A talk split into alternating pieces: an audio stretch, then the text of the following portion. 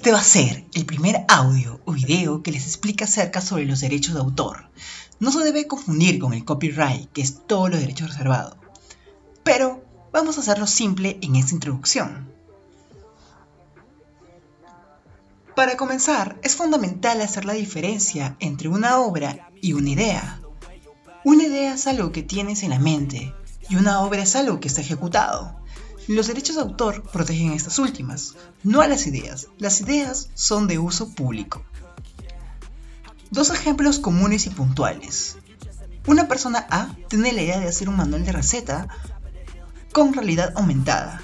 Si otra persona B hace el manual de receta con realidad aumentada, no está violando los derechos de autor. Sí, se copió la idea, pero no está violando los derechos de autor.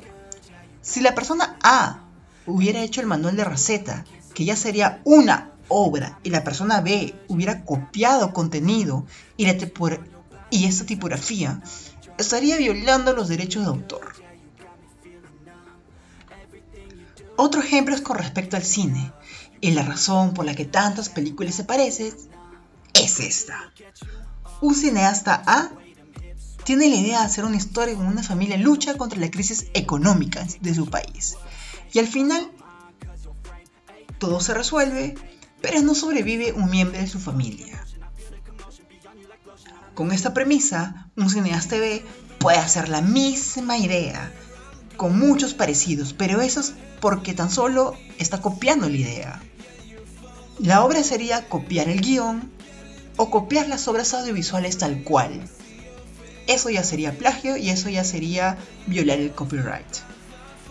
Pero si copias la idea, no pasa nada. Para entender esto de los derechos de autor, se debe saber que existen obras derivadas y obras transmutativas, que lo explicaré con ejemplos. Cuando alguien tiene un guion y eso se vuelve una película, un cómic o una radionovela, se está haciendo una obra transmutativa.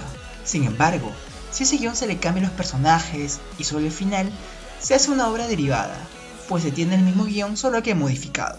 Si se hace una obra derivada de una fotografía es cuando ésta se audita o se agrega filtros. Pero si esta fotografía se le compara con otra fotografía explicando sus diferencias, es un uso transmutativo.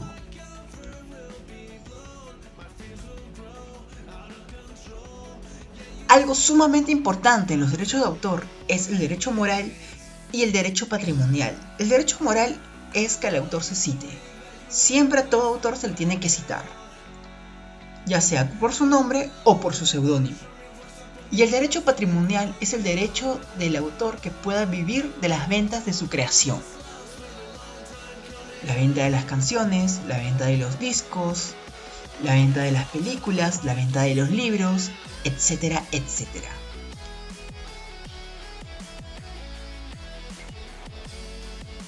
Dentro de los derechos de autor existen tres dominaciones principales.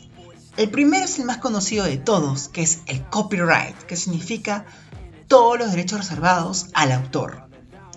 Es decir, ninguna persona puede utilizar la obra sin pedir permiso al autor por escrito y pagándole dinero si es que el autor quiere eso. Por otro lado, se tiene el dominio público, que es el libre acceso para todo el mundo.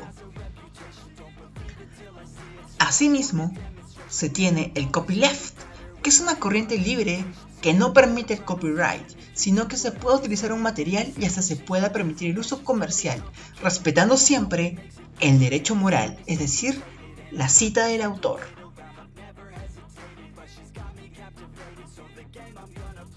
Espero que hayan entendido esa introducción a los derechos de autor.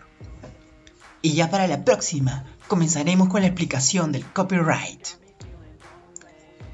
Y bueno, sin más preámbulo, me despido y voy por las citas de la música utilizada.